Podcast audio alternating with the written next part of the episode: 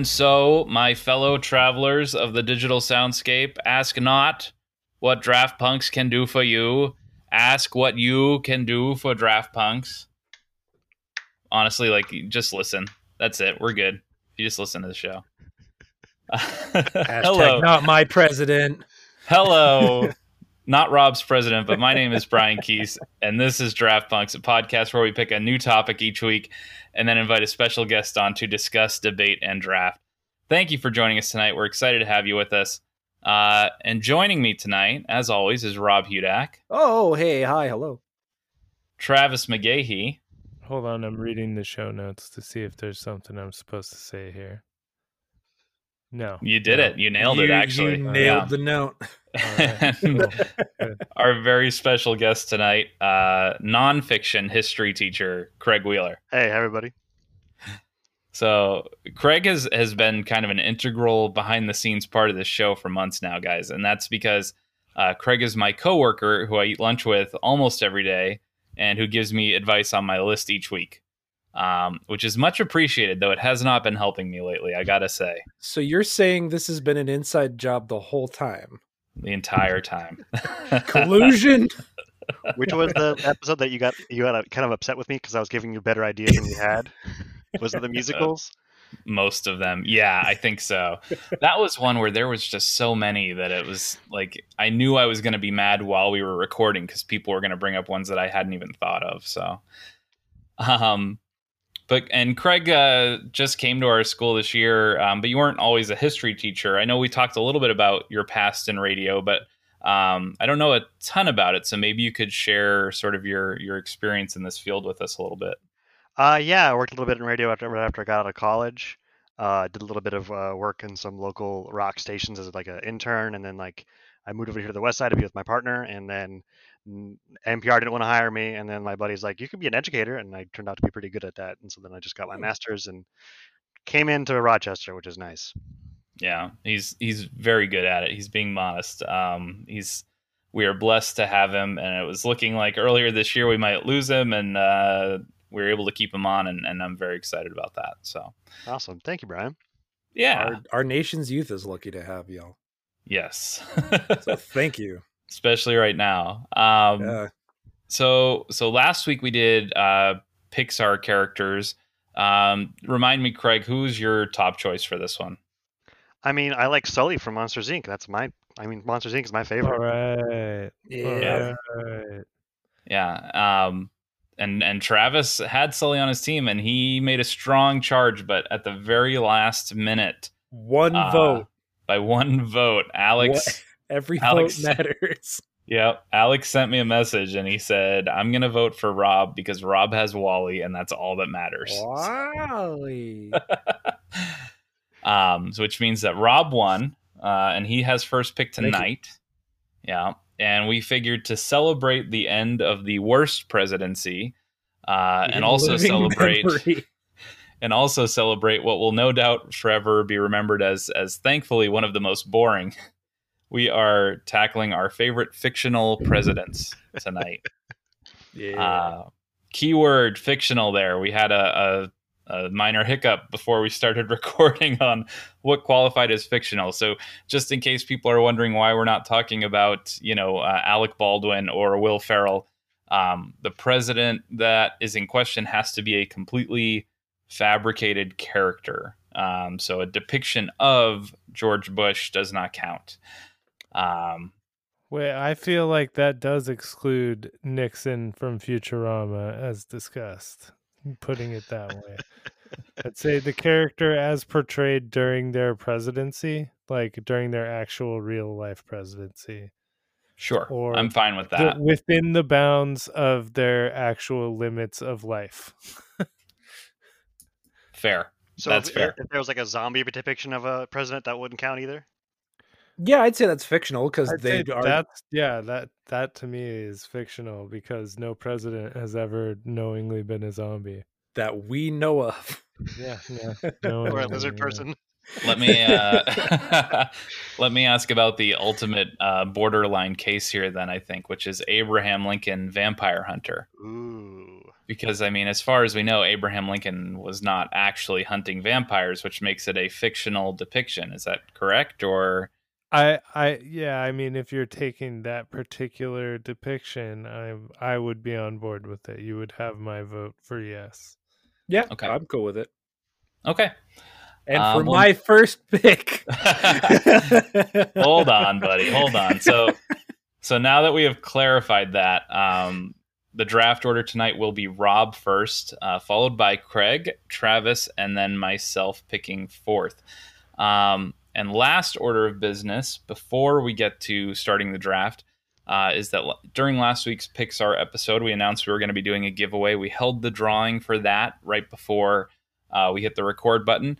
And uh, Grizzled Gaming, who I believe is also a Brian like myself, uh, came out on top in that drawing. So uh, we'll be reaching out to you through the Discord to get your information and uh, be sending you a, a really exciting prize. So um, thanks for voting. Yeah. Uh, okay, so let's get rolling here. Uh, we are going to start off. We're going to inaugurate this draft with the first pick from Rob. this is this is the pose, right? It goes great over No, audio it's medium. more sideways, more sideways with it. I think. Yeah, there we go. Uh, so for my first pick, sorry, uh, I am going with. Uh, I was torn on this. I don't know if I was gonna do Travis like this. Um, Do it. no, I, I I don't think this one's gonna be his first, but I'm going with my first, the per the first that came to my mind, and that is Solidus Snake, President George Sears from Metal Gear Solid Two. All you want is power at any cost.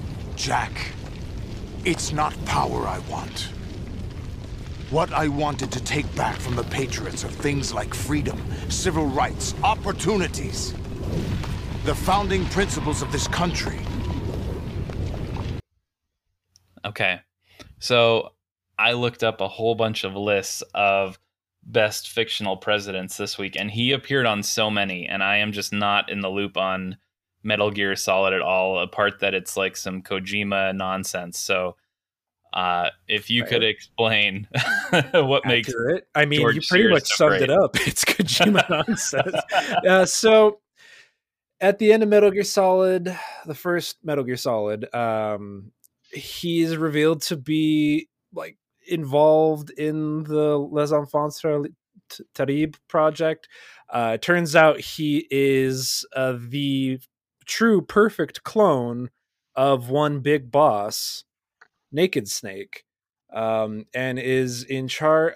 I can't honestly remembering like his role outside of being the actual antagonist in MGS2 is hard to remember as well as summarize because he like is basically trying to tear down the whole illusion of like the La-Li-Lu-Le-Lo, which is a shadow organization. With these are all like proper nouns that you all need to know. I think all all we really need to know is that that game ends with uh, you like sword fighting him on top of a federal building in New York, right? Yeah, and it's also like eerily accurate how some of the lines of dialogue that he has just comes true in regard to like how memes control the future given our present state of GameStop stock. That's a great story. I love that That's story. incredible. Yeah. And it's really weird. And I love it. So yeah, I'm going with Solidus Snake. Excellent. No, I think I think knowing our audience too, that's going to be a very popular pick. We have obviously a lot of big uh, video game fans in the group that vote every week, so I think even from just a, a voting perspective, that's a really solid choice. Um, He wins my vote, man. Yeah. yeah. Well, you right. can't vote for yourself. No, I'm voting I'm s- happy with- solely for Solidus Snake. Who I wrote on the ballot this year. That's valid, right? so, so Travis, I'm you were extremely. I was going to say you were very nervous at the start that uh, Yeah. Rob was going to put you in shambles here. It sounds like that is not the case. Yes, I'm cool. Okay. I'm good. All right. well, uh, we'll see if Craig can pull off the upset here because he has the second pick uh, just before you. So, uh, Craig, with the number two choice, uh, what are you taking? I can't believe you didn't pick this one first. Uh, Dwayne Elizondo Mountain Dew Herbert Camacho, played by Terry Crews in Idiocracy. I don't know how you don't pick him first. Like Yeah, that's going Oh, into he- the that's Congress and on shooting a gun list. and saying, "I'm gonna fix this in a week." Ladies and gentlemen, the President of America! President Camacho!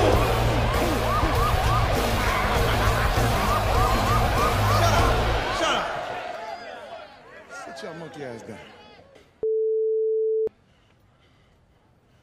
I know bad right now with all that starving bullshit and the dust storms and we running out of french fries and burrito coverings. Yeah. But I got a solution. That's what you said last time, dipshit. Our solution? You're a dick. South Carolina, what's up?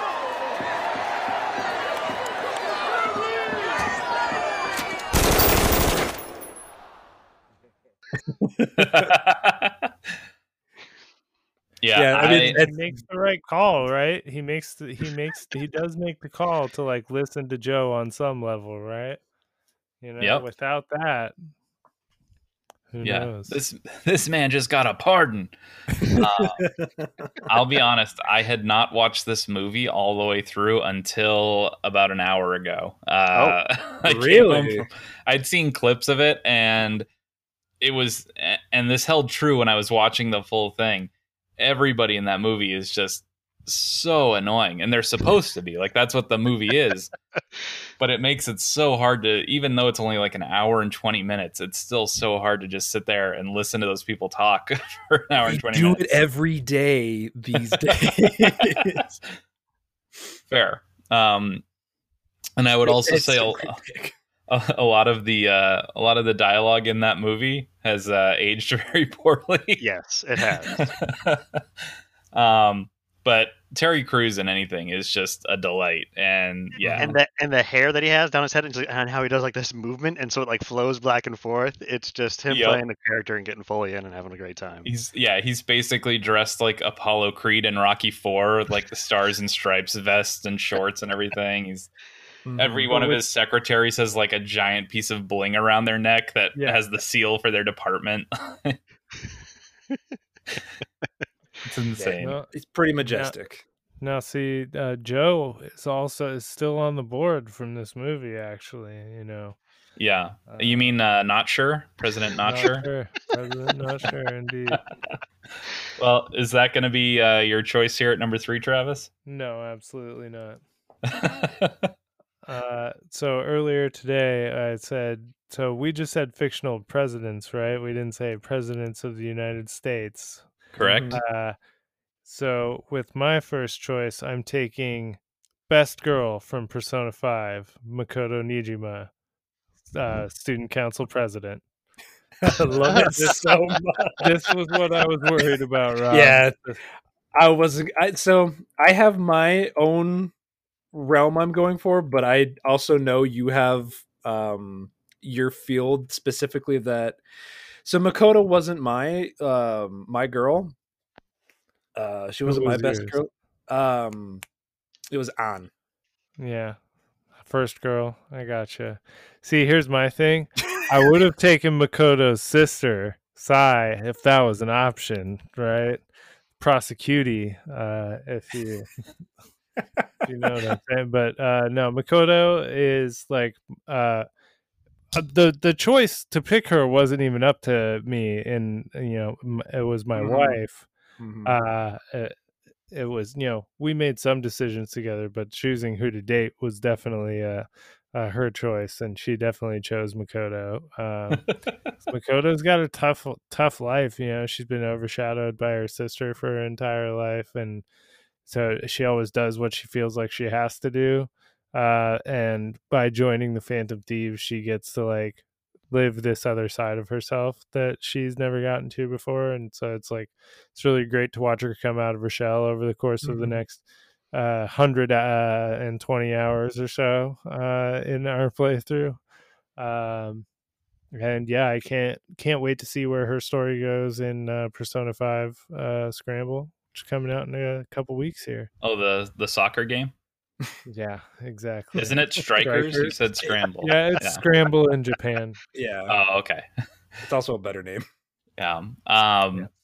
I this is one of those games like when they announced that PlayStation Collection for the PS5 to try and compete with Game Pass. Like that's the first one I added to my library, but I still haven't gotten around to to trying it yet. And part of it is that 120 hour price tag that you mentioned, You will- because even though the game is play through it free, in that. 120 hours is a, a long investment.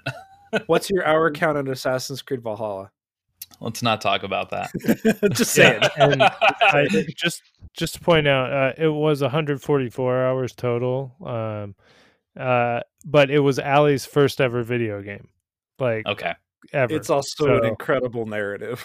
so Yeah. so like Yeah, I've only heard great that hour count about- with a while. with Yeah. Uh, I've only heard great things, and I generally love JRPGs. Like you know, Final Fantasy VII remake was my game of the year last year. So, that. It's um, got the possible greatest game soundtrack of all time, like oof, uh, bar none. Like big words. Yeah, That's It's, big it's up there for sure. it's it's very very very very good it's extremely listenable outside of playing the game at least to me but i could understand how it could not be because literally every song i'm like feel a connection to gameplay Because you played Like, it. see yeah, yeah i can see you know where we were when we heard that music you know or like layer cake. We used to like when we knew we had to do some stuff with the baby we'd just park off in the gun shop so we could listen to the gun shop music like over and over and over again. it's so Um, good yeah.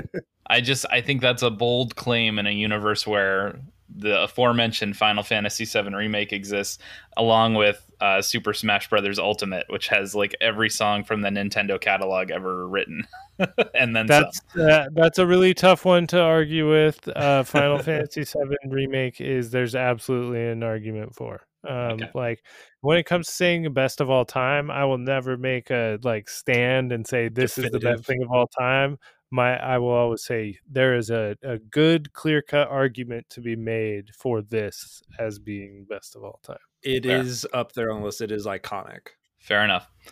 Um, all right. So, uh, can you give me the name one more time, Travis? I was going to say it. uh I know makoto niijima is the third pick. Uh, and we will move on to the end of round one. I get two picks in a row here end of round one and start of round two. Uh, these are, you know, maybe not the most exciting picks in the world, but I think at the end of the first round to get these two guys back to back, I know, A, I'm going to lock up the mom vote hard uh, with this first pick, which is Martin Sheen in the West Wing. And I'm just- President Martin Sheen. Yeah. okay, sorry, Josiah Jed Bartlet of the West Wing. Uh like I feel like every student in our generation has watched at least 5 or 6 episodes of this show just like in history class in middle school and high school. So be like, well, let's watch this to see how the electoral college works. Let's watch this to see how this process works because they did like such a good job of laying that out in so many episodes um, how these different like really complicated procedures work but he was just it was like a very like america's president like a very traditional but very like healthy strong leader type to have in that role. And it's just like he was very relatable and everyone just loved him in that role. Like he if he was an actual president he would have one of the highest approval ratings of all time in my mind. Are you sure that isn't you feeling like a counter to the Bush administration? Like it's like this, like like you, you could like the real world was was not that great with this, who was leading, but then like you go home like you can watch a show like oh It's comfort food. is what we can do. yes. yeah, I was, and it's funny because I was reading through because um, I know uh, uh, Brennan, who was a guest on a previous episode, also a big fan of this show. Um, I had forgotten how many presidents there had been on the West Wing. I had in my head it was just Martin Sheen, but there had been like uh, at least two other acting presidents on the show. Um, at one point, John Goodman was president for a couple episodes because the the vice president had resigned, and Martin Sheen, sorry, President Bartlet's daughter had been kidnapped. So he was deemed unfit to hold office because he wouldn't be making decisions in the national interest. So uh, John Goodman, uh, president of the Senate, had to take over. And then by the end of the show, uh, Jimmy Smits got elected president. I think in the final episode, maybe. Um, but it's just it's like when you think of fictional presidents, um, there's there's a few names that come to mind, and I think this one is right at the top of the list. So uh, I know it's not as flashy as uh, Hector Elizondo, Mountain Dew, Herbert Camacho. Uh, and I even said the name wrong. yeah, and it's it's not you know Travis's waifu from Persona, um, but I think it's I think it's a really solid choice. He's not wrong. uh, and with my second one, uh, a little bit flashier here, I think, but still pretty predictable. I'm going to take uh, President Thomas Whitmore from Independence Day. Good morning. Good morning. In less than an hour, aircraft from here will join others from around the world. And you will be launching the largest aerial battle in the history of mankind. Mankind, that word should have new meaning for all of us today. We can't be consumed by our petty differences anymore. We will be united in our common interest. Perhaps it's fate that today is the 4th of July. And you will once again be fighting for our freedom. Not from tyranny, oppression, or persecution, but from annihilation. We're fighting for our right to live, to exist. And should we win the day, the 4th of July will no longer be known as an American holiday, but as the day when the world declared in one voice, we will not go quietly into the night. We will not vanish without a fight. We're going to live on. We're going to survive. Today, we celebrate our Independence Day.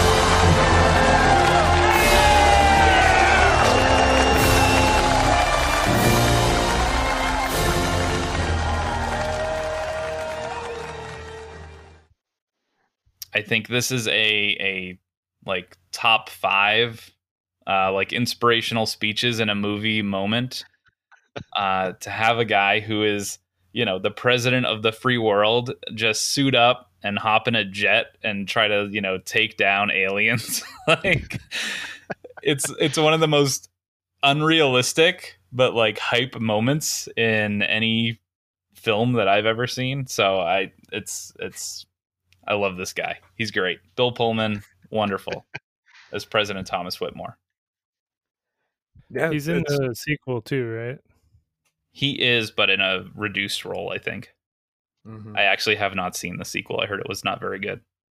Oh, it's not. It's terrible, but it's it's a lot of fun in its terrible nature. Yeah. It's like you put it on in the background and you do something else. And like, huh, okay, You Yeah. made that choice. yeah, yeah. I will say, like, I really wanted to get Camacho here so that I would have something a little bit more fun with one of my boring picks. Um, but when I when I drew number four, I had a feeling he wasn't going to be uh, making it to me. So I was a little bit in shambles after uh, Craig's pick. Um, so with that being said, though, we will rotate back to uh, Travis for his second choice. So I don't know if y'all know this, but From Software used to make video games other than uh, than Souls games. They made a little game in 2004 called Metal Wolf Chaos. It was released only in Japan. And uh, let me just read you the plot here, a little bit about the plot. Uh, by the end of the first quarter of the 21st century, the United States has plunged into a state of civil and economic unrest. The military launches a coup d'etat led by Vice President Richard Hawk. and succeeds in gaining control of the nation's government institutions. During this time, Michael Wilson, a fictional relative of Woodrow Wilson, is serving as the 47th President of the United States. He realizes he is the country's last hope for freedom and dons a special mech developed in secret by the military to fight Hawk. Uh, yeah, this is a. I'm taking President Michael Wilson.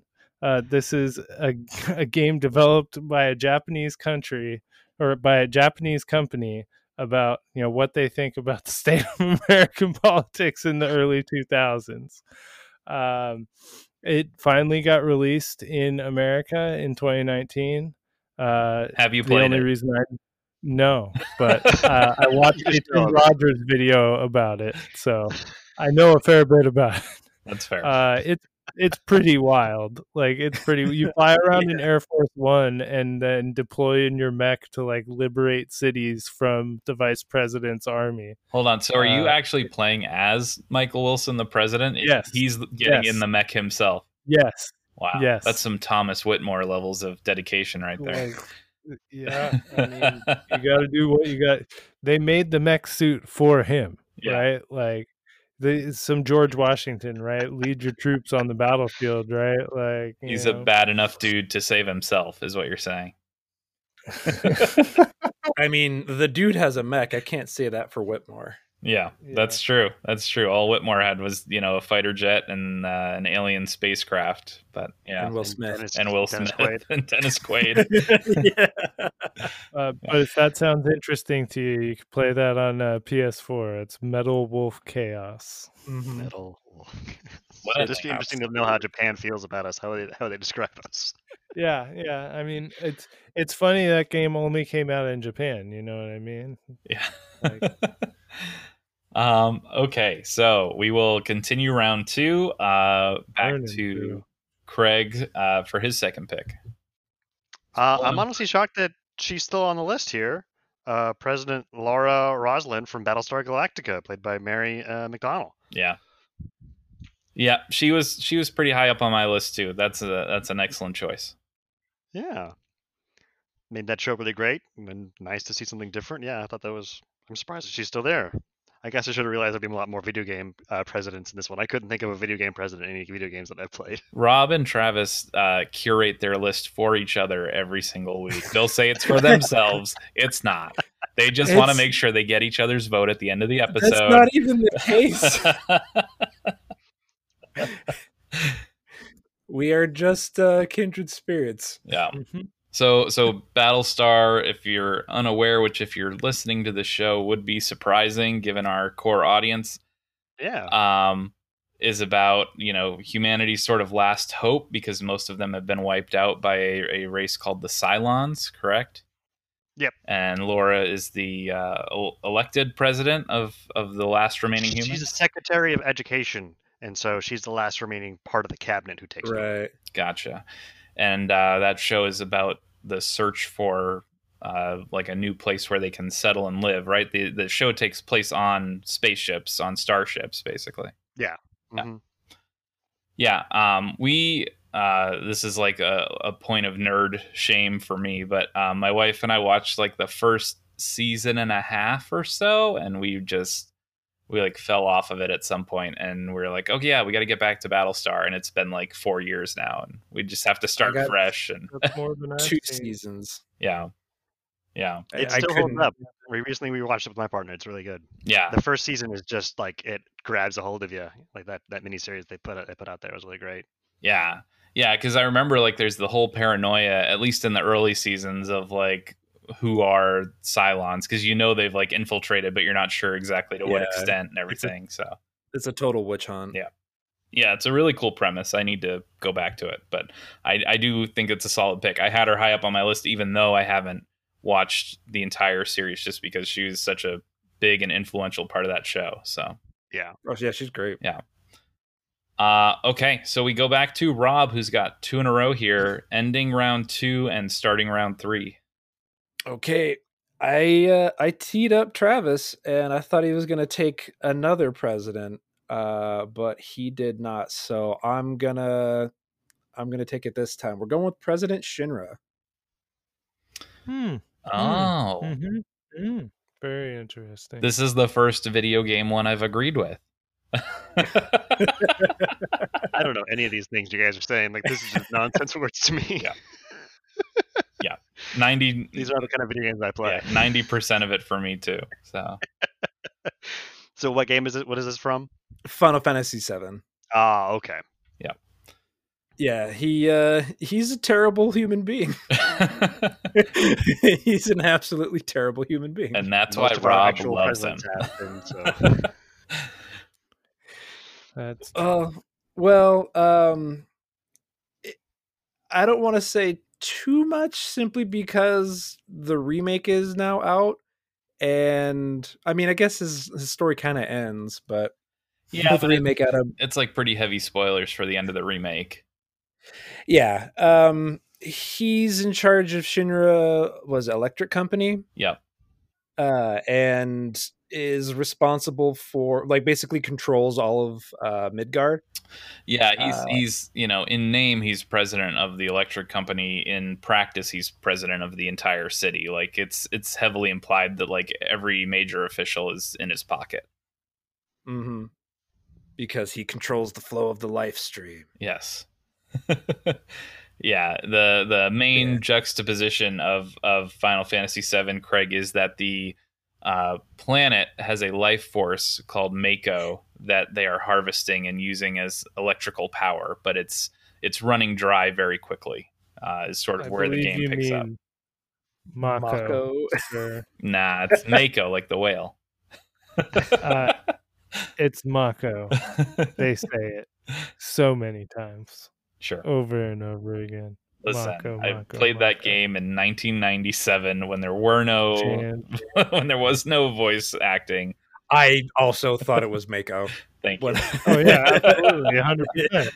No, that was a discussion like from everybody. Like, Yeah. when that game came out, what like, well, wait, I heard it on Waypoint, Minmax. Like mm-hmm. everybody was like, "Yeah, I always thought it was Mako," I, and some people were like, "I refuse to say Mako."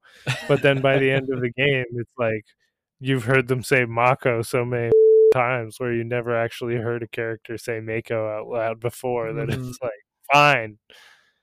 I'm the last holdout then. um, Don't yeah, President. in, There's not too much more to say. It's President Shinra. He's he's terrible. yeah, he's an awful human being. Great choice, Rob. He made a, he made a bad kid too. he made Yeah, one his of the son's worst not great kids. either. one of the worst. That's true. Yeah, you could have taken Rufus, I guess. Um, but Yeah, yeah. I thought about it, but I went with the OG. yeah, that's He's fair. got a cool dog at least. Yeah. All right. So, what is uh, your third pick going to be, Rob? Uh, we're going with Bridget Strand from Death Stranding. Are you guys just All right. like, did you conspire before the show to just pick Nope. video game characters? Like, Nope. I mean, I don't have any more video game characters. I don't mind because you're leaving a lot on I the board for only Craig have and I. more But Yeah, you video are. all right, so so I haven't played this game, um, but I'm not too concerned about spoilers. So feel free to to talk it up a bit. Why you like this character? Well, so the thing is, I haven't finished the game either, but I've I've dropped like 30 to 40 hours in this game. And part of that was I mean, just because I loved exploring it, I I'm also kind of a defender of in some respects of what Death Stranding is going for. Um its story and problematic stuff it has in the back half aside. Um Mailman like- Simulator Part Five. yeah.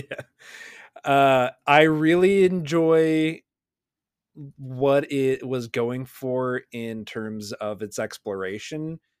Uh, I'm also I I wouldn't say a Breath of the Wild apologist because that game's incredibly popular, but I'm also like I like to engage with unique games for interesting and different mechanics and pushing those boundaries. Also, Kojima again prescient in his knowledge of the it, the impact that the postal service would have on our society within a year. Yeah, uh, of a pan- global pandemic. Kind of weird. um, again, but no, but so the point being, uh, Bridget Strand is the mother of the main character Sam Bridges, and she tasks him with the goal of uniting a broken country by delivering goods and services sometimes people in bags because because okay. Um it's a really wild premise for a story of like quantum realities and death and everything but she basically on her deathbed is unite america. They don't know that they need you. Um mainly just picked her because she's a video game president. It's a good game. It is. I think it's I, so. Yeah, I spent like tw- twenty to thirty hours. I think maybe a little over, primarily on like exploring and bridge building, because it was really fun. You must. You didn't get to zip lines. I just started to. I was just starting to, and then I think Fallen Order had come out. I Uh, spent and so I, much time building zip lines, dude. So much. Time. I was. That's so the thing is, I saw that tunnel. I was like, I could spend like another twenty. It was so worth it in the end. I'm sure. Yeah, I was I was actually I think I was talking to you about this recently, Travis, because I said I had picked this game up but never gotten to it. And I was curious now if I started playing like if there would be any bridges left to build or because you share with like the community at large, Oh, right? yeah. The Uh, stuff degrades over time. Like, yeah. It's true. Yeah. Time fall. Yeah. Like if I went back, m- all- Magic pretty Rain. much everything that I've built would would have been would have degraded. Would be gone. Mhm. Okay. like now. Yeah. Oh, it has like real time elements in it. Wow. Yeah, you Oh, can. oh, so that's absolutely. Oh yeah, it's it's a strand game. First Who of knows its what that kind. means? Yeah. I can't believe Greg Flame and Queso Griffith didn't talk about strand games on his genre episode. I, I know. Um Shambles. yeah, so the time fall it's like a rain that rapidly progresses your age, right? In this game. So yeah, you, like, it anything it degrades touches- all things, all matter. Gotcha. It like literally progresses it forward through time. Right. Mhm. Like, and, yeah. So yeah, your structures, uh, vehicles, um, pretty much. There's like very, very select few materials that are not affected by it. Gotcha. Yeah, and yeah. It's, so the, the whole strand thing is essentially like there's an online component to the game where you're so everyone is playing the same character, but all of the work that you do as an individual can impact the world of someone else where they can actually use something like a vehicle you abandoned or um, utilize a bridge that you and uh, like millions of other people have built. Small things like that and it's really interesting um it's not as like revolutionary i think as uh, kojima built it up to be but it's fascinating to see um what is this what is similar in stuff like dark souls and demon souls like with messaging systems like there is a really cool online component to that that game that i uh, i really appreciate It also has a character named Die Hard Man. So yes it does yeah. Is that Guillermo del Toro or is that somebody else? Uh, no, I- Guillermo del Toro is Dead Man. Yeah, he's dead man. Die there's Hardman Die- is the assistant to the president. I forget And- his. Conan role. O'Brien has an otter on his head. Yeah, And you drink Yeah. Mount Monster energy drinks? You pretty much That's live off game. Monster You Energy got it. Yeah. you you fill your canteen with water from the river and it turns into monster yeah No, Like no, it filters it into Process Monster. Truly apocalypse. So this is yeah, so that's like a tie into idiocracy in the Brawndo, right? That's It's what plants crave. it has electrolytes. And you carry around a little baby in a bag, and Mad Mikkelsen is trying to kill you. yep. uh yeah See, any any of uh, that have any of that could be made up and I wouldn't know. So uh, troy baker uh spends more time trying to kill you. Yep, that's true. Troy Baker as Troy Baker, like Gold skull face man. All right. Um, Yeah, that's my so, pick. So, that's the uh, top of the third round. We will move it back to uh, Craig, who will hopefully put us back on a uh, more coherent path here. Um, I'm having a tough time. I figured like a lot of these were already be taken off. A lot of these like other ones I've never heard of. I think I'm gonna go with uh, President Lindberg from The Fifth Element, Tommy Tiny Lister Jr. May he rest in peace. It's an excellent choice. I'm we actually, talked about the element a fair amount on this podcast. yeah, and it's surprised. Like that's not one I had thought of personally, because that's not as big of a movie for me. But I'm surprised it didn't come up for for Robert Travis. It would've, has a thing going. I have I have a very dedicated list of presidents. uh, so so Craig, what makes this guy stand out to you? I think when I like when I was a kid, this is like the first time I saw a black guy as a president. I thought that he was really cool and how he's like shouting everybody. He's really big and he's got a bald head and like just like how he's talking to everybody. I thought it's just like a, he's just like a fun like a, the the way the, movie balances comedy and then the drama and the action so well, and he plays so much with it in that. Especially the ending scene when he's talking to uh, Bruce Willis's mom is just so, so funny. I just like him. I think that was I think it was a good part for him. Yeah, that was when uh, if you wanted to try and shock people, you'd make a black man the president. You know, like as I looked at, you know, Morgan Freeman as president in Deep Impact, right? You know, that was one for me like growing up that I I remember that is the first time I had seen a black guy as a president. So yeah. Pretty sure he's played president like four in four different movies, hasn't he? Really? yeah, I, didn't think know so. that. But thank goodness we're past that at least. You know. Yeah. yeah, utilizing that as a shock value for well some Yes. far flung future. Yeah. Yeah. Yeah. um, but Rob, I know you love this movie. So if you hadn't been doing the the dedicated bit, would this have been something you considered for your list? Oh, most definitely. Yeah. I part like I was I was also searching to have uh if I could find on some sort of technicality um Zorg. But he's not really a president, he's just the head of a military company, but yeah. I couldn't find a title for him to to Hold on, confirm it, but yeah. Is Xenu considered to be president of the universe in uh, Scientology? Let's see, maybe I put Xenu on my list. I don't think that's how that works. Last minute consideration. Uh, yeah, no, it's it's it's a, a fantastic film. As we know, I picked it before because I just love this film, and that's a solid pick, man. Yeah. Uh, all right. We will continue in round three. Uh, we're halfway home already. Travis, you have the next pick. Uh, well, we've already talked about it. Uh, I'm taking Nixon from Futurama as the 30th president of the world.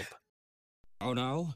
Well, listen here, Missy. Computers may be twice as fast as they were in 1973, but your average voter is as drunk and stupid as ever. The only one who's changed is me. I've become bitter, and let's face it, crazy over the years. And once I'm swept into office, I'll sell our children's organs to zoos for meat, and I'll go into people's houses at night and wreck up the place.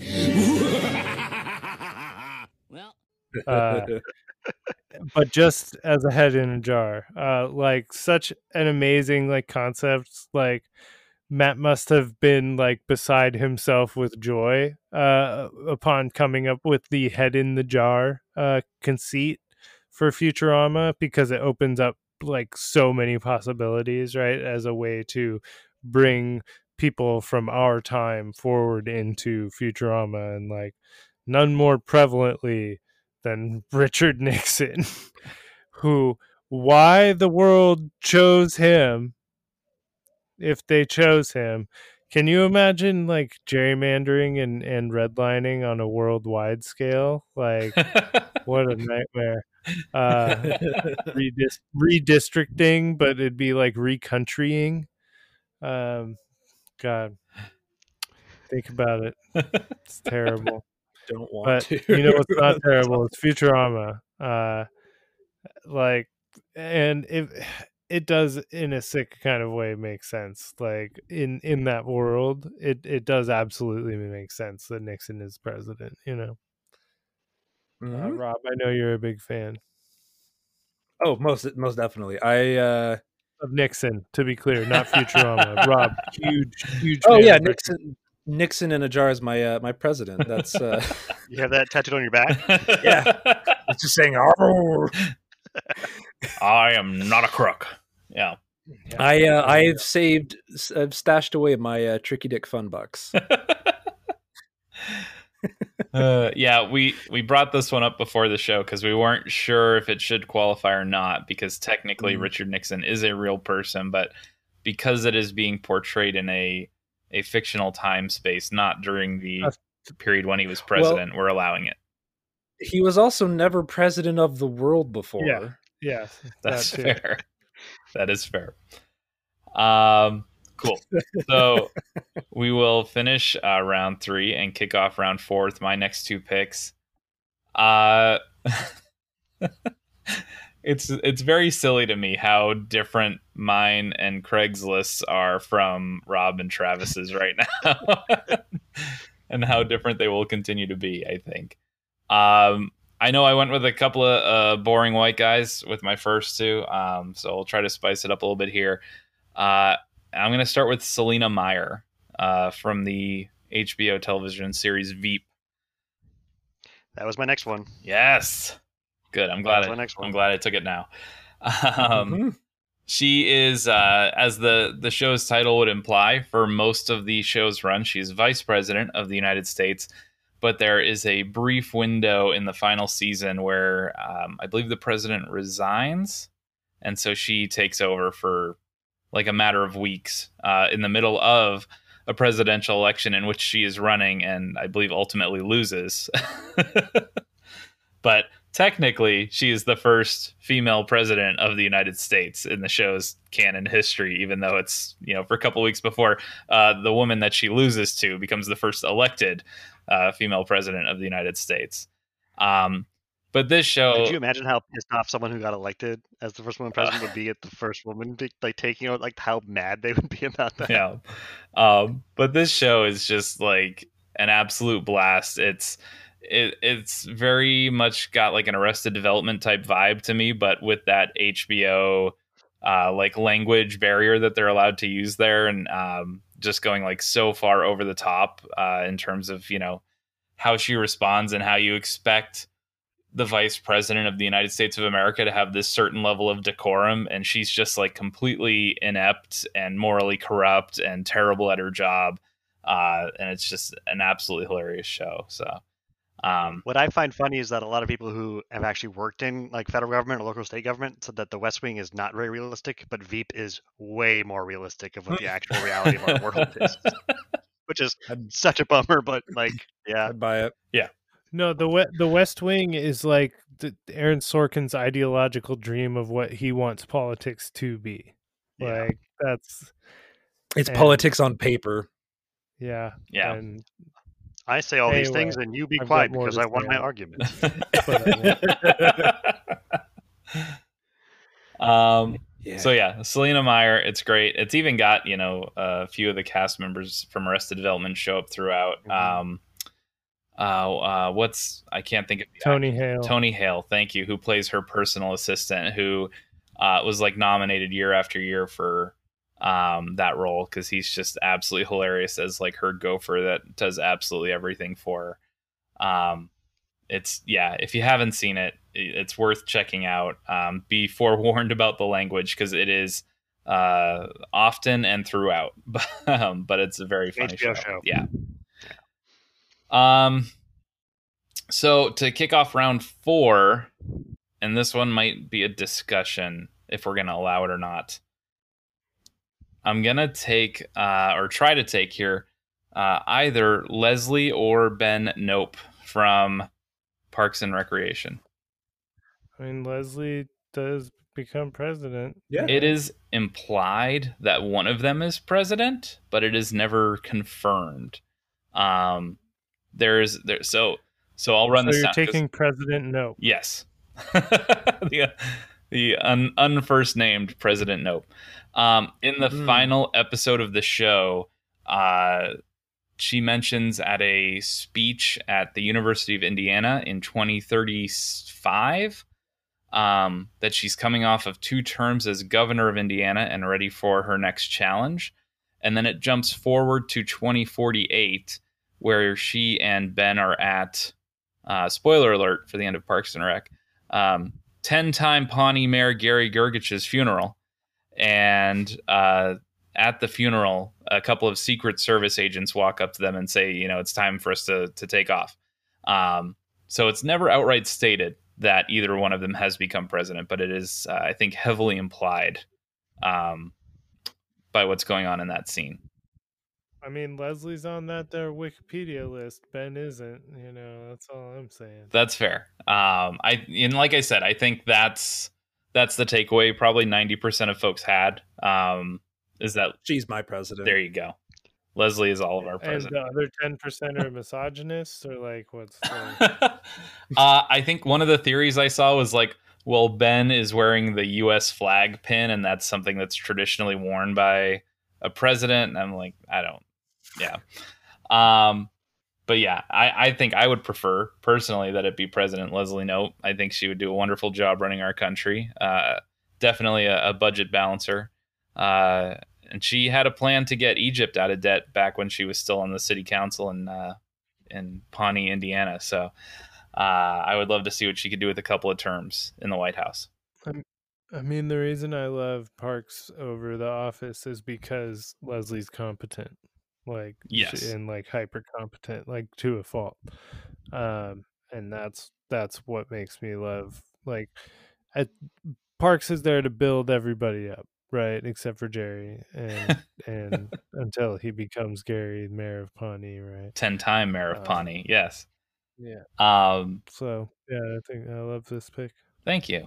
Uh, yeah, it's it's it's sort of like if you had taken The Office and re- and like swapped uh, Michael Scott with Jim and had like Jim running the show, except a motivated Jim, a very very motivated Yes. Jim. Okay. Okay. Yeah. Like if you combined Dwight and Jim. yeah, I mean more on like the self awareness level. Yeah. Actually, honestly, Leslie is totally Dwight and Jim combined. I think she's much nicer than either of them, though. She's an actual kind person. I don't think Jim Yeah, or Dwight are good true. people at heart, really, honestly. That's very fair. Yeah, that's totally fair. Um, so those are my two picks. I've got Selina Meyer from Veep and uh, Leslie Knope uh, is what we're going with from Parks and Recreation.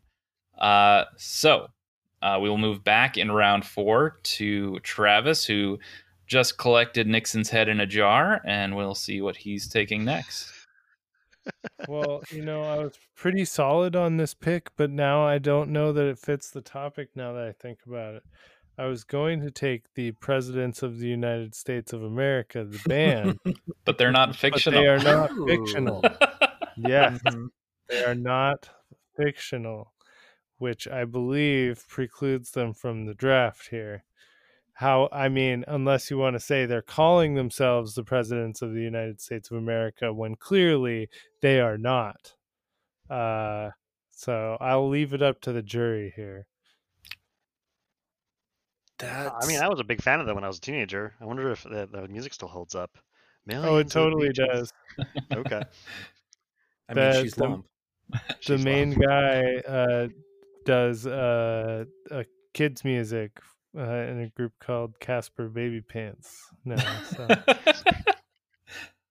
Uh, I would s- I'd say that they are not actually elected officials and thus their title is in spirit only and thus they're not they're they're a fictional president. That's some mighty uh, fictional hula hoops you had to go through there. To... Yeah, like I I I think it's a great bit. I think they'd be a great pick. So would we allow if someone had changed their name to president? They would they be a real or fictional president? Or if someone's name in a TV man. show was just You like their name was just president? I think That's that if good that was their name in a TV show, I would be more inclined Yeah. to accept that. Yeah, yeah. Uh, like if there was Oh, a character named. President in a TV TV show as opposed to this. Uh, I know Travis only has five things on his list though, so I'm gonna. Oh no, I have a couple. I have a couple more. I'm cool. I'm all good. Gonna ruin the whole game for him. I'm just trying to find a time to work in the the phrase "president precedent" somewhere. You know. well, let's set a precedent right now, and we will say yes, you are allowed to make this pick. All right, so you know, presidents of the United States of America, totally local band. Uh, yeah. Seattle band. Uh, you may know them from songs such as "Lump" and uh, "Peaches," which which is uh, we talked about it. I don't remember if it was on the show or not, uh, and like y'all did not remember it, and I just could not believe that. Uh, because yeah, they were they were big in the in the '90s for sure. Uh, only three strings on their instruments uh, famously. Both the you know uh, one with the three bottom strings and one with the three top strings. I'm pretty sure was how it worked. um, which you know when I played a lot of uh, guitar, I always wrote my best stuff when I was missing a string for some reason because like constraint uh mm. it's it you know leads to interesting stuff so uh yeah i always thought that was really cool that they they kind of constrained themselves like that to get their particular sound because they have an extremely particular sound you know you yeah. you hear president's uh you know line and you you know what's up uh, yeah they're a great band and if you haven't heard them they're definitely worth checking out and if it's been a while since uh, you've checked them out it absolutely holds up my my first experience with these folks was the the Weird Al parody Gump. Um, mm-hmm. That great song. Um, but I, I went back and, and listened to the original and also enjoy that as well. I'm not a huge uh, Presidents of the United States of America band, but they are they're at least I've heard of them, which is more than I can say for a lot of the bands you've brought up on this show. Won't embarrass me. No, I'm I'm not trying to. It's just I'm stating a fact. um all right, so we'll keep going here in round four. Back to uh, Craig. Uh, I'm going to go uh, President Merkin Muffley, uh, Doctor Strangelove, Peter Sellers. I think that's a that's a classic one right there. Uh, a good comedy film playing on the on the fears of the Cold War. Yeah, absolutely. And uh, another president here who's trying his best. it's being led astray. Yeah, not necessarily good enough. nope. I just yeah, I looked this one up and I had forgotten that his name was Merkin Muffley, which is just that's a tough draw in life. So, Rob, are you a fan of Doctor Strangelove? I haven't seen this film since I was probably like 15. Yeah. Uh, is good. I just don't remember much of it, honestly. I do like uh, this is yeah, uh, Kubrick, right? Yeah. Yep. It would yeah, hit I, very different now than 15 year old you. It would hit very differently. Oh, totally, totally. I, I mean, I liked it when I saw it. It's just, it's, it's all gray. I mean, it, it black, black and white. And white so. um, Travis, have you seen this one? Nope. No. So do you want to uh, maybe explain really briefly why you like Merkin Muffley so much, Craig?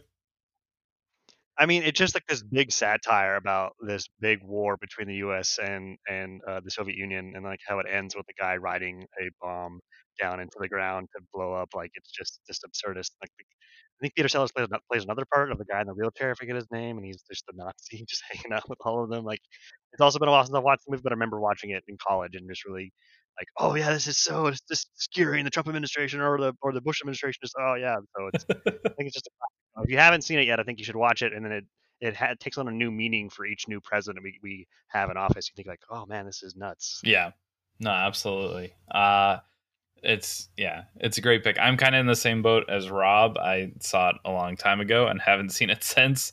Um, as like looking up he appeared on like every list i found of like the most important like fictional presidents. He's he's on just about every list. And you know it's like anytime kubrick puts out a movie like it's going to be on influential lists everywhere anyway so mm-hmm. yeah. It's a it's a solid pick here. I don't i don't know how well it's going to resonate with our audience because I think we've got I don't know. Either. yeah, we got a lot of folks who are who are younger and so might not have seen this because they were too young for it, like when it came out. But it's it's one of those cult ones that a lot of folks in that you know nerd community pick up later in life because they hear so much about it. So If you're a fan of any Kubrick film, or if you're a fan of like Mm. some like some classic cinema, you definitely need to put that on your list and watch it soon. yeah, Oh, definitely. I do need to rewatch it. I've been meaning to for a long time. It's just honestly part of what's deterred me from watching it is The the, reality of it. masquerade that we've been thrust before us. Like, uh, Yeah. this isn't better, yeah. uh, but it's it's still a strong pick. Yeah, for sure. Uh, okay, so we will move on to Rob, who gets to finish off his team here with uh, fourth and fifth choices. We're going to start off our final picks with John Henry Eden, the president from Fallout 3. Oh, that's right. Oh, there has been a game I played. There was a president in. I forgot that. And uh fun connection to the previous pick. Um what was it? Malcolm McDowell? Or is it Michael McDowell? Uh who has been in Kubrick films. Malcolm. Yeah. Uh, yeah, Malcolm McDowell, who has been in uh you might know A Clockwork Orange, uh i voices uh Pr- John Henry Eden in Fallout 3. Um and I say voices because it's literally an AI. Yep. Oh. it's great. it's so good that reveal you go in it's like, oh, it's just a computer. this is awful. Uh, This world sucks. Just hearing his robotic, tinny propaganda spewing throughout the wasteland, and you go and get to the final thing. It's like, oh, it's it's not any better. It's still just propaganda constructed for was it like decades upon decades? Well, I guess it'd be a couple centuries, right? I forget Yeah. how long the timeline is, but yeah, it, it's it's bananas. Um, and that was a fun reveal for me. Like it's it definitely leans into like a trope of science fiction uh man behind the curtain kind of thing but it's it's still a fun reveal and you're like oh my god so, uh, as someone who hasn't played this game, uh, is he? I'm I'm uh, gonna assume he's not a benevolent AI uh, who has the best interests of the world at heart.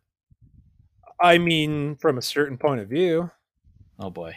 And justify the means, kind of a kind of a thing. yeah post-apocalyptic nuclear wasteland. We Yeah. gotta sur- we gotta make sure that all mine are taken care of it, yeah it's basically just about exerting control so yeah, he's he's a complete piece of crap robot or ai Uh, That was that, that game kind of shocked me with Bethesda being able to get Liam Neeson and Malcolm McDowell and Ron Perlman all in at one game. Yeah. Yeah. Well, I mean, honestly, Oblivion money. Because yeah, they got all- Patrick Stewart in that one for like two minutes. Mm-hmm. Plays the king for like two minutes before he's murdered. Spoiler alert. I forgot about Liam Neeson. He's your dad in that one, right? hmm Yeah. Um, I didn't play through this one, but I've watched uh, Mikkel play through it, and uh, that like stood out to me right at the beginning. I was like, "It's Qui Gon." Qui Gon is my father. yeah. Yeah. It's not a. I. The ending of that game kind of sucks. At least it did initially, uh, because prior to it being patched, it was like a decision to betray your dad or not, uh, or like betray your dad or kill him. It's been so long now, I can't even recall like the choices, but it also locked you without letting you know that it was the end of the game and one of those like we've kind of come far now in, with open world games in letting you resume after or letting you know signaling like this is the end of the game. You do not continue past here. Yeah. if you had any loose ends you wanted to tie up Now would be go the time. do those. Yeah. Doesn't give you that. You're just like oh hey dad. Oh i'm good. I'm gonna kill dad in the machine the reactor machine. Okay It also had a bit of a big plot hole because you could have an ally with you who was like immune to like the thing that ends up killing you as a character. Like, hey, Yep. can you just press that button because it doesn't hurt you? yeah, like a super mutant Your super mutant buddy who's or an smart. android. You can go click the button and and do it for you, and no one has to die. yeah, but the drama of Liam Yeah, Neeson course. dying again. Mhm. yeah, Hmm. it it's it's got problems, but like it it, it was it was an iconic game and paved the way. I mean, it was basically like sci-fi uh, Elder Scrolls in some respects, but it was really cool seeing that world realized in that way, which was prior to that just a um, turn-based like tactical R- uh, RPG Yeah. um, like isometric. It's it's just, I mean, that's kind of, I mean, Oblivion and Fallout Three are the defining RPG. I mean, Skyrim is kind of the joke now, but I mean, those two really got Bethesda on the map and able to create something like Skyrim, which was as critically acclaimed and lauded as it is. Um, much to the uh, the uh, disappointment of one uh, Kimberly Wallace Yeah. uh, uh, which I I agree. Um, but it's a fun game. It's a fun character. It's a fun villain. Yeah. Speaking of, of Kim, when you guys were talking about the the situation with the button and there's a super mutant on your team that could just push it without dying. Uh, I've been sitting through uh, streams, not sitting through, enjoying streams with uh, Ryan and Dory uh, for the past few months of the original Kingdom Hearts. And I forgot that that game ends with, I won't give names or anything, but it ends with characters trying to close a door. And there's good, like, salvation on one side of the door and everything bad and dark on the other side of the door. And this character you've been searching for for like the whole game is on that other side.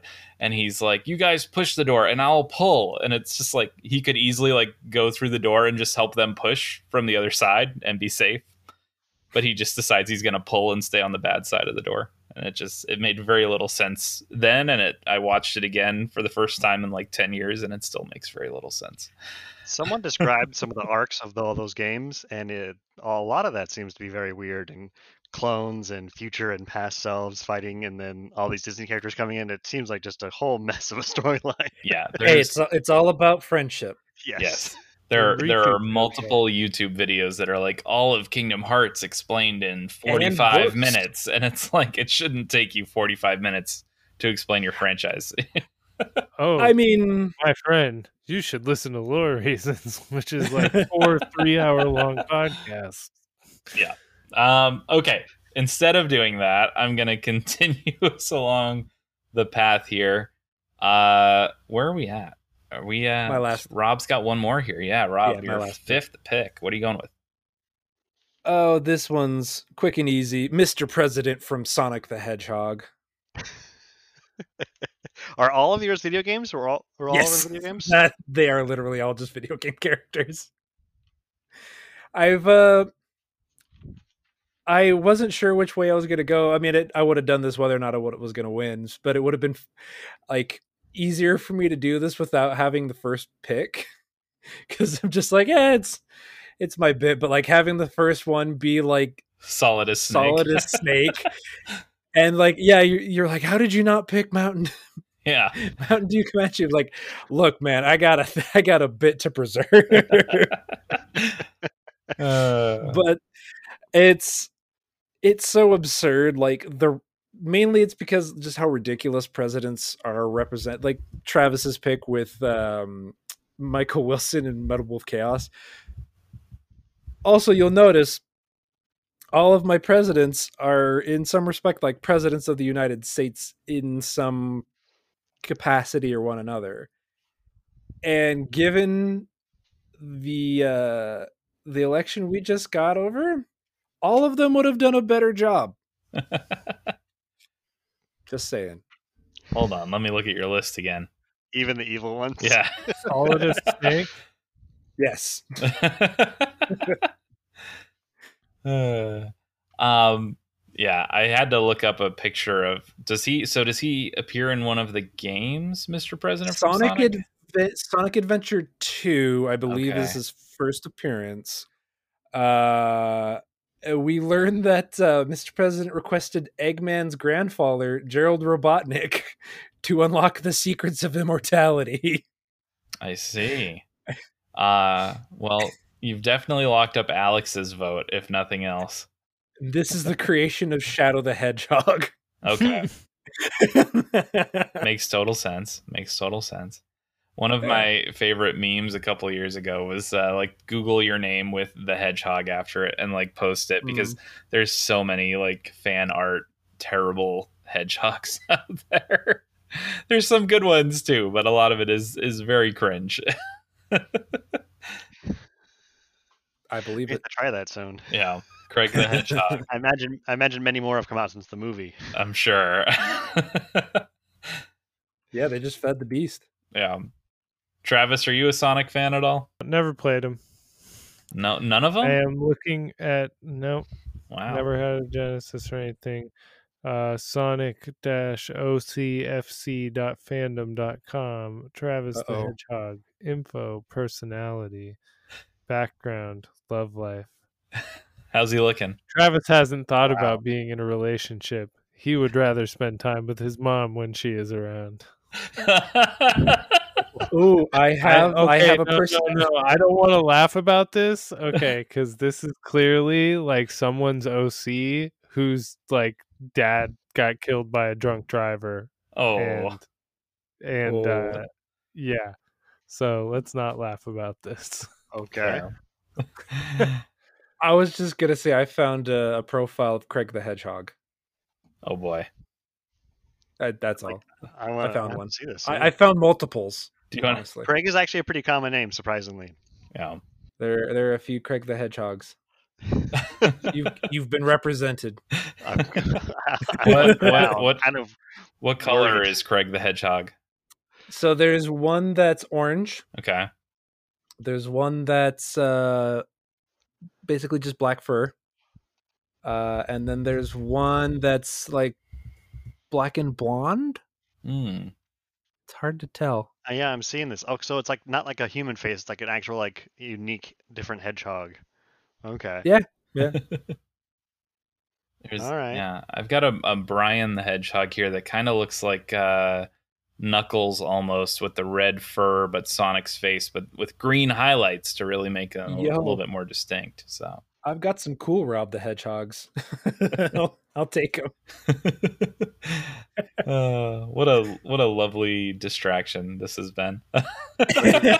Turning into something that's dirty very quickly. Yeah. Oh, don't it's scroll. Sonic. It's you only had to say Sonic and fandom for it to potentially go down that path. yeah, don't scroll too far down the page, folks, if you're doing this at home. Uh, or on your work computer. yeah. And with that being said, uh, we will move along to Craig to uh, round out his list of presidents. Well, I, I, I was for sure thought that this was always going to be gone, and if I'm trying to go for the win, I think that I have to pick this one. Uh, James Marshall, Air Force One, Harrison Ford.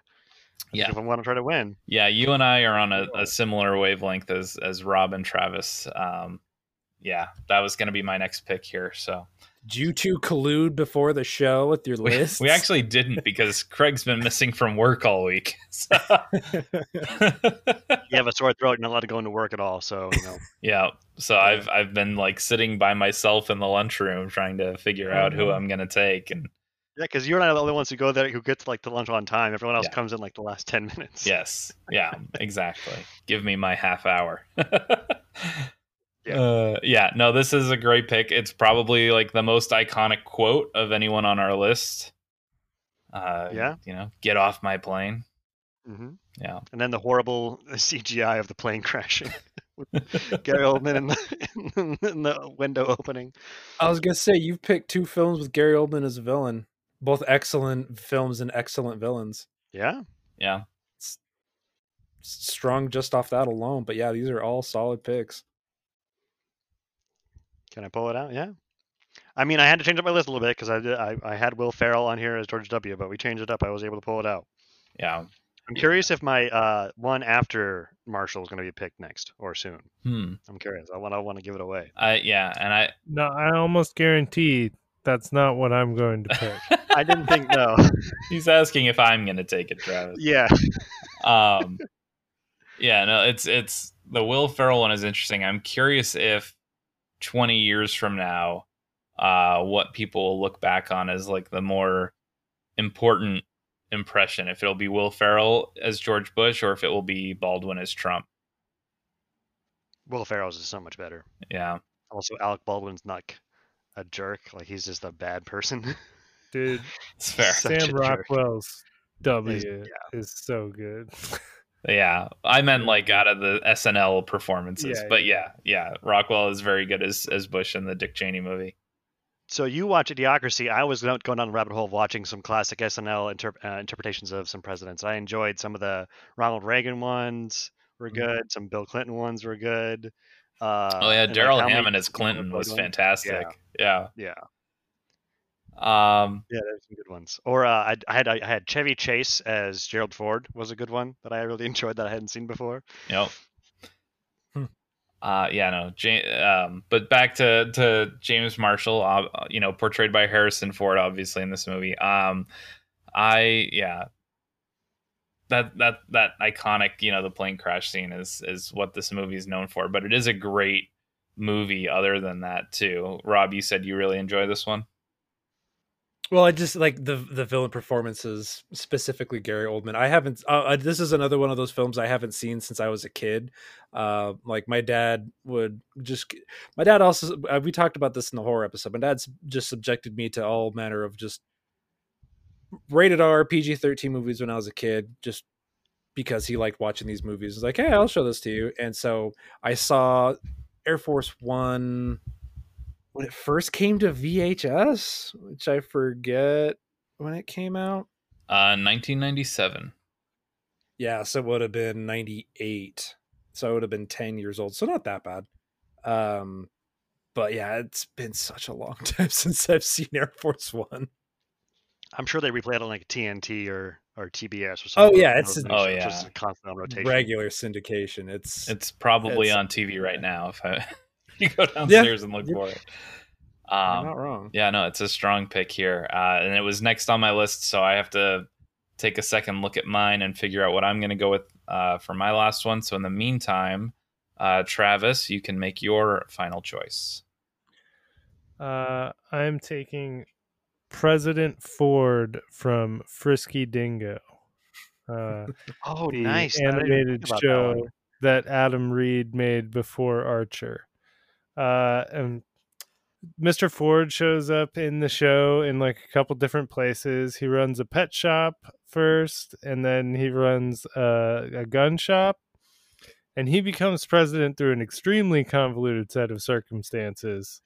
Uh, so like the main villain of the show, Killface, builds a thing called the Annihilatrix, which is made to push the Earth into the sun.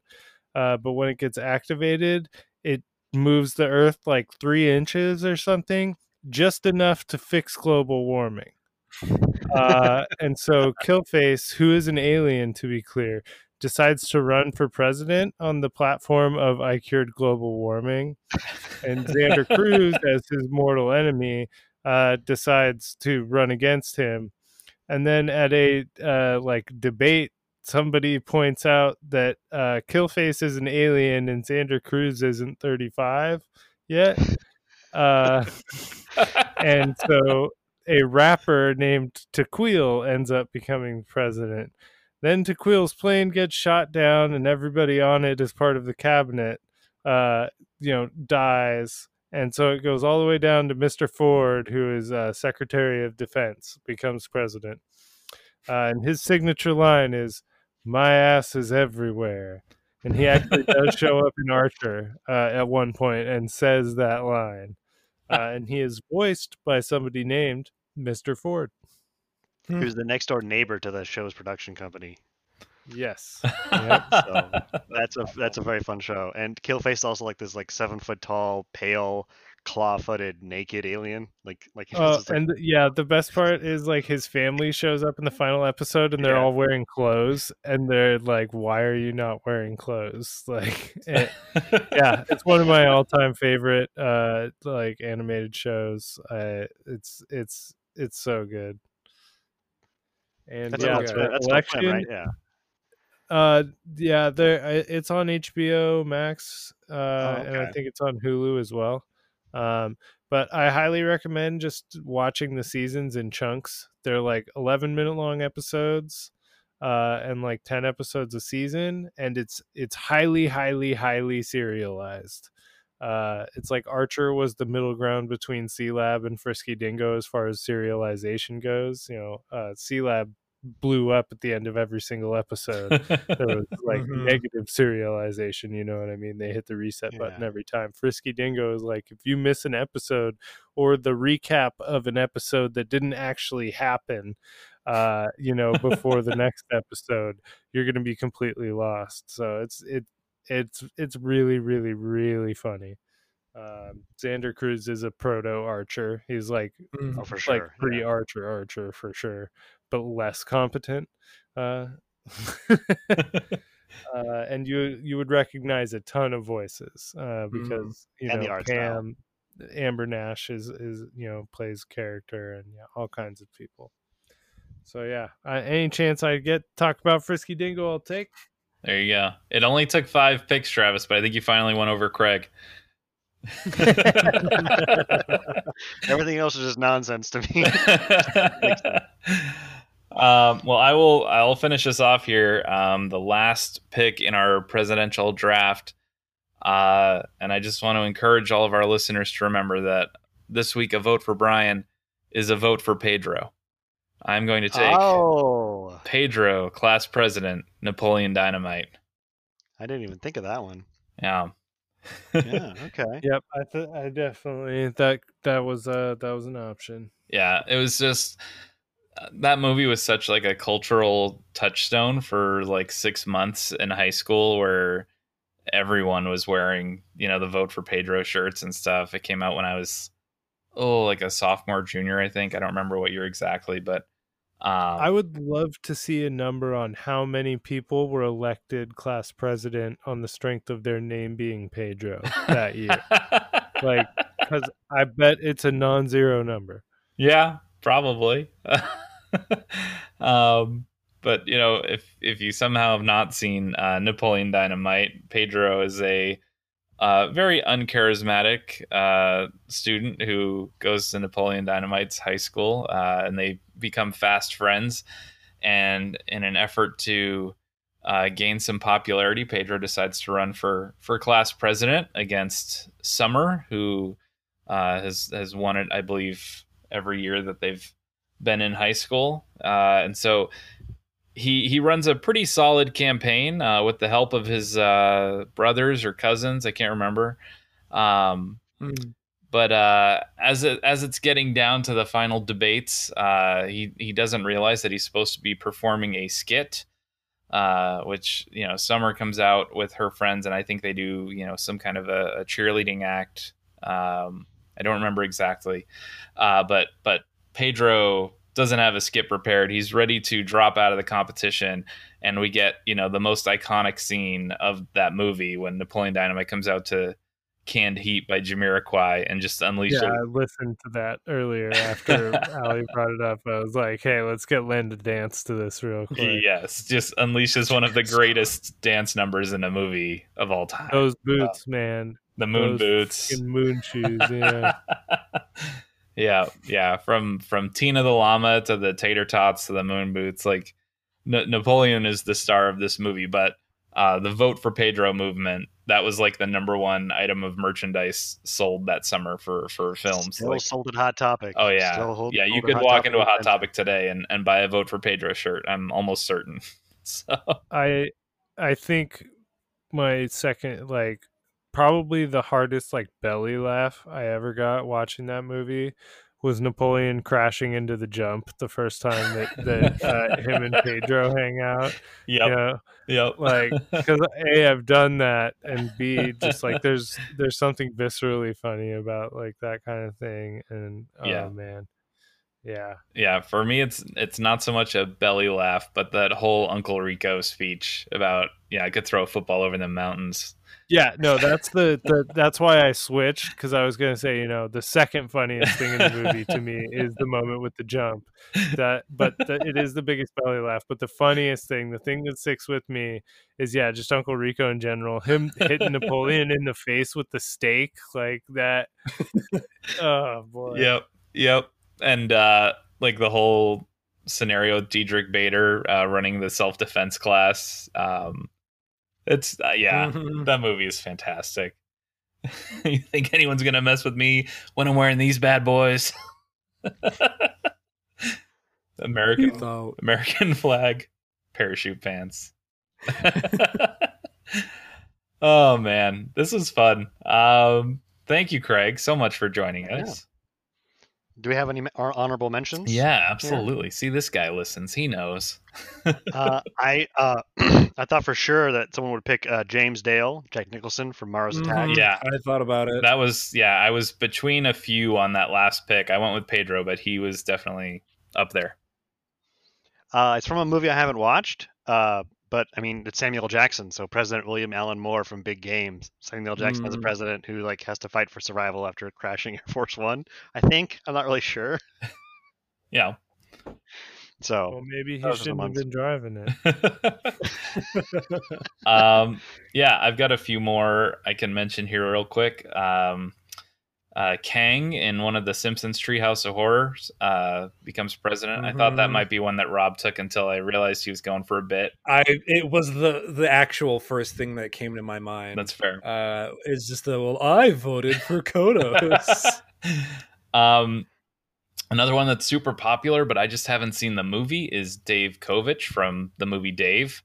Uh, the president falls into a, a coma and he is a impersonator, professional impersonator, and takes over for him uh, to keep the nation, you know, from from freaking out because the president's in a coma. Um, uh, Mark Cuban as uh, Marcus President Marcus Robbins in Sharknado Three. Oh hell no! He, I believe, Uh, somebody brought that up in the Discord, right? yeah, he shoots a, a shark with a shotgun in that movie. I think.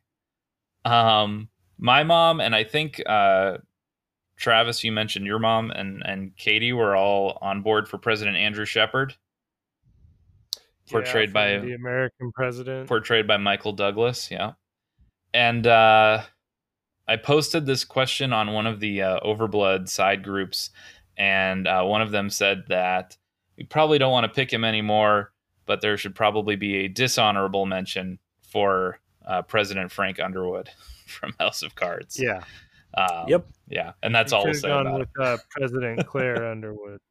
Yeah, that's Mhm. true. yeah. I think like the whole show is tainted though, like everything around. it. Oh yeah, absolutely. Yeah. Um, He also played a president in another movie Kevin Spacey did. I'm not really sure what the other one was, but like he was popping up twice on like some of the lists I was seeing. ugh. Uh, yeah, a lot of the lists I found were done like right before the 2016 election when everyone's like, haha, wouldn't it be funny if Trump actually won? And it was really depressing. Mhm. yeah, Um, yeah. So uh, that leads segues into one of mine, which is uh, President Garrison, um, from South Park. when- South Park. yeah, from South Park, when they ended up having to make Garrison president because Trump won. like, pretty sure that was not their intention at all. Uh, so, um, I also have a, uh Death Cab for Cutie song called "President of What?" question mark. uh, and then uh, I just wrote this one down with a question mark on it. Found it on the Wikipedia list. Uh, Superman, President Clark Kent was president uh, in uh, Action Comics. um, uh, Wonder Woman was also briefly. I thought about that Wow. one. Yeah. wow. They had an alternate universe one where they had like an Obama type uh, Superman who was president and Superman at the same time as like a homage. Oh. I think it was written by Grant Morrison. Hmm. I haven't, haven't, I haven't Hmm. read it yet, but Travis, does I'd buy it. does President of what take place in the same extended universe as Doctor Who? oh, oh, another slow clap for you, Brian. Another slow clap. Thank you. Thank you. His mic isn't muted. I can actually leave. You know, we're being done. I can just put my vote in on the Discord later. You know, I don't have to stay and listen to this hog. um, before we vote, before we vote, Rob, do you have any uh, honorable mentions? You know, I do have a couple. Um, one, I was, I had very much considered uh, uh Metal Wolf Chaos uh, pick, but Travis beat me to it. It was a solid choice. um, also, what was it? Uh, Howard T. Ackerman from Command and Conquer Red Alert 3, which is played by J.K. Simmons, who is played opposite Tim Curry. Yeah. It's as like the Soviet leader. it's incredible. Doesn't that game end where like Tim Curry's saying we're gonna go to the one place where we can escape capitalism, the moon? And he starts laughing. Space. Space or space. yeah, it's it's incredible. If you look up Tim Curry space, that's your gift, and it's incredible. Nice. Um, the other one, who else did I have? Oh, um, so I didn't play this one, uh, but oh, also the James Johnson from Metal Gear Solid Two, who is like supposed to be the real president. It, it's Metal Gear Solid 2. Don't worry about it. Uh, Elizabeth Winters from Vanquish, uh, a game I also did not play, but it's um, super rad. From the I played like a demo of it, but anyway, another video game president. So my my pickings were slim, so that's why I was kind of like, God, I hope Travis isn't actually I, yeah, I didn't. I've never even heard of that game, but she did come up on a list that I looked at. Yeah, and uh, she has like at least like a very cool character model. Um, let's. It's a cover shooter. okay. yeah, Um, it's it's in that Gears of War vein, but very uh Gotcha. over the top Japanese, similar to like Metal Wolf Chaos. fair enough. Um, in the chat, we had Greg who mentioned, and this is one that's definitely worth mentioning. Uh, Dennis Haysbert. Um, I can't remember the name of his character in the show, but he's the president in 24 um, for for a good long while. Uh, Katie had mentioned Amer- an American president. Uh, Jawar Hello posted a GIF, but I'm not sure what movie that's from. I honestly couldn't place it. I, I know I've seen that movie, but I couldn't place it. Oh man! All right, well we'll have to cut this out since we don't know. Yeah, Mel Brooks president. When was Mel Brooks president? Do you know, Craig? Oh, Spaceballs. Was it Spaceballs? Oh, that that sounds right. Uh, I'm gonna be mad at myself if I. I think with oh, I think with the outfit that I'm thinking of, yeah, I think it's Spaceballs. yeah, President Skroob. Oh my gosh. Jawar, hello. We have done you all a great disservice today. I'm sorry. Except for Craig. That's that's definitely why I, I remember because I did enjoy Spaceballs. Yeah. I just it's another one of those been a long time. Same. films. Yeah. Uh, okay. Uh, last thing we'll do here then is go back over our list one more time and vote for our favorites. Uh, we'll go back in order of the draft. So, Rob, if you could give us your list one more time. President George Sears or Solidus Snake. President Shinra from Final Fantasy VII. Bridget Strand from Death Stranding. John Henry Eden from Fallout 3. And Mr. President from Sonic. Excellent. Uh, Craig, do you have your list? Uh, yeah. Uh, President Dwayne Alonzo Alonzondo Mountain Dew Herbert Camacho, uh, President Laura Roslin from Battlestar, President Lindberg, Lindberg from Fifth Element, President Merkin Muff, Muffley from Doctor Strangelove, and James Marshall from Air Force One, Harrison Ford. Great list. Uh, Travis, how about you? I have uh, Makoto Niijima, class president from Persona 5. Michael Wilson, President of the United States from Metal Wolf Chaos. Uh, Richard Nixon, President of the World from Futurama. The Presidents of the United States of America, the band. And uh, President Ford from Frisky Dingo. Good list. And I have uh, President Josiah Jed Bartlet from The West Wing, uh, President Thomas Whitmore from Independence Day, President Selina Meyer from Veep, uh, speculative President Knope from Parks and Rec, and class president Pedro from Napoleon Dynamite. Uh, and we will now vote for our favorite list as we do every week. The only rule here is that you cannot vote for yourself, of course. Uh, so, Rob, where's your vote going? Wait, don't you usually doesn't the last person do first vote? Sure, I can go first. Yeah. Uh, Brian, where is your vote going? Well, Brian, I'm glad you asked. I am gonna be tossing my vote. Uh, is no surprise, I think, to Craig, our guest this week. Um, I think he took the assignment seriously, and as a teacher, I appreciate that. I'm Thank very thank well, I was just about to say I was voting for you, but um, no, you weren't. after No, you some weren't. shades like that, you can go to hell. Don't Uh, lie. no, I'm voting for Brian. Just Oh! for his last two. hey, thank you. I appreciate it. Uh, Craig, who are you gonna vote for? I think if I knew the half of some of these lists that you all, some of the other presidents you all said, maybe I might pick you for No, you uh, some of the ones. You would not I pick don't me. I haven't played very many RPGs, but I think I'm gonna have to go with Brian. Yes. All right, Rob. It's Craig. Nice. It's totally Craig. This is good actually because this is this is like the inverse of last week where Rob and Travis each had two votes. Uh, so Craig and I will be tied uh, heading into the general voting pool this week uh, with two each, and Rob and Travis will have a little bit of catching up to do. Um, but hey, anything is possible. Don't vote for me. Uh, so You that's throwing, you throwing the match? there and Travis has done this before too, or at least he's said he's doing it where uh, there are ones where he really wants to win and really wants the first pick the following week, so he will really go for it and try to get votes. And then there are weeks where they're just like, I'm just going to pick stuff that I love, um, and sometimes they end up winning those anyway because it's stuff you're passionate about, which is great.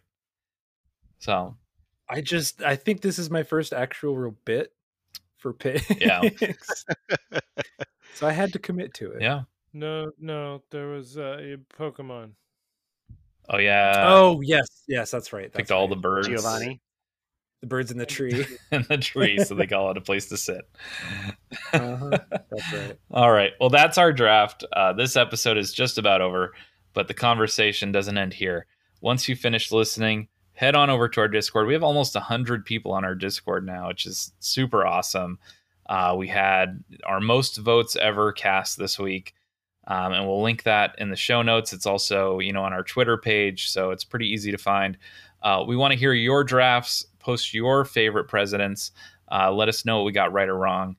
Um, and we've got a, a pretty big announcement here. Um, Rob had a fantastic idea a couple months ago.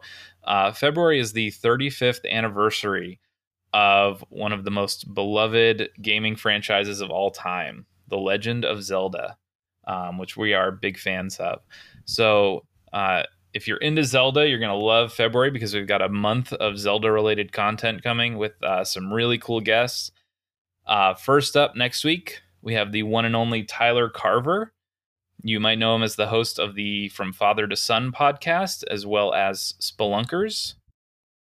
And we will be having him on to talk about our favorite in game locations in Zelda. So uh, it could be your favorite dungeon, coolest town, best fairy fountain. It's all fair game.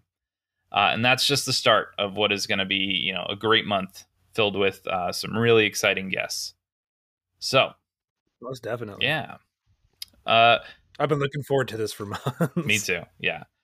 Uh, Craig, do you have anything that you do that you want to plug where people could find you on social media or anything like that that we can mention? Or Uh, most of my social media is private. I'm trying to get the Twitter out there. My buddy and I were trying to make a podcast uh, with a, a different uh, sports network for like about a podcast about competition, cultures around competition. But that seems to be delayed. So maybe next time, if I ever have it, if I ever come back on, or maybe if we ever get that off the ground. But that's not. Not besides that, I'm just busy trying to teach in the pandemic. yeah, no, absolutely. And um, you know, now that you're on the uh, the Discord, we have a whole channel that's dedicated to people like posting content that they've made. So we'd love to hear about that once it's ready to go. Awesome. Yeah. Absolutely. Uh, sweet. Uh, Rob. Uh, the usual twitch.tv slash raven named rook uh, i did just start up today um, an idea i had for hitman 3 where I'm going to go through and do all of the escalation missions. There are like 53 escalations uh, over the course of Hitman 1, 2, and 3. Uh, so I kind of got my work cut out for me. Um, but so for those who don't know, uh, escalation missions are um, they are on one of the maps, like you know, Paris, Sapienza, etc. But rather than do the normal target, you have certain circumstances like okay, stage one, there are three tiers usually. Stage one, kill this target with like a battle axe in your suit. Easy enough. But also, you can't knock anyone unconscious. Stage two, you can't climb over ledges, go up ladders, you can't and while adhering to the previous uh, circumstances. So it keeps building so on what you already did. They add another condition. And there's another target that's located somewhere else in the level that is even harder to get to. Um, and so I've done a few of them in the past, but I wanted to like start to finish do all of them. So that's what I'm working on right now. Yeah, I watched um, Rob on stream the other day uh, kill a man with a sniper rifle while entertaining a children's birthday party as a clown. It was very impressive. So I got that skills. creative. Wow. oh, oh, I played oh, a buddy. game. It's so good. it's so silly. Uh, it's it's a delight. Yeah. Uh, but another thing I wanted to bring up real quick, something but like an idea I had earlier today. We'll see if it sticks, but it's something I'm kind of calling a neon highlighter. Um, so our next uh, week's guest, uh, Tyler Carver, uh, or Major Panda, some of you might know him as, uh, posted on Spelunkers, who also uh, we've got Time Bomb Tom and uh, Captain Stubbs and Tactical Dreamer uh, posted on their blog. I believe it, it's uh, what is it? Spelunker. Let me pull up spelunkersite.wordpress.com. Um, it's uh, what is it about FromSoft games? Uh, and so recently he's been playing through like a lot of the Souls games and then a lot of what are Souls likes. It's like Code Vein, The Surge. They're actually doing a uh, like a I forget what they're calling it um, like a deep dive sort of thing with a spelunk. Uh, a spelunk. Uh, I don't know if that was like the the appropriate name that they were using for it um, or title, but anyway, uh, they're going through the Surge 2, and he's trying to compare why he's